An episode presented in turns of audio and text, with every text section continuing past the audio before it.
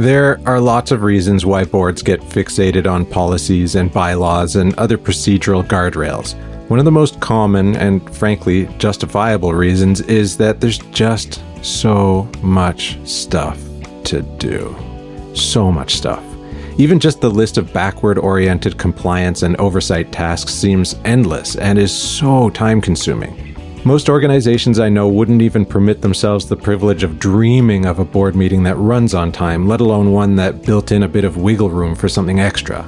The time crunch is real. Another word for time crunch? Urgency. So much to do.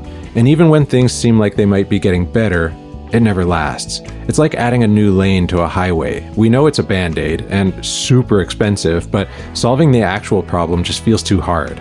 I get it. In fact, I decided I need to dedicate the next handful of episodes to stuff that's related to this urgency issue.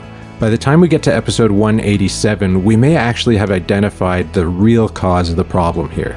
You know, like the boardroom urgency version of underinvestment in changing driving habits, mass public transit, and infrastructure for pedestrians and cyclists. Back to the policies and bylaws thing, though. In my experience, boards often feel like having lots of well defined rules is a good way to make meetings and decisions more efficient.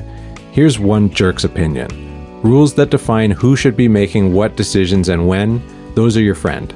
Rules that try to define how those people should be making those decisions, generally not going to work out the way you think. Real life is just too messy.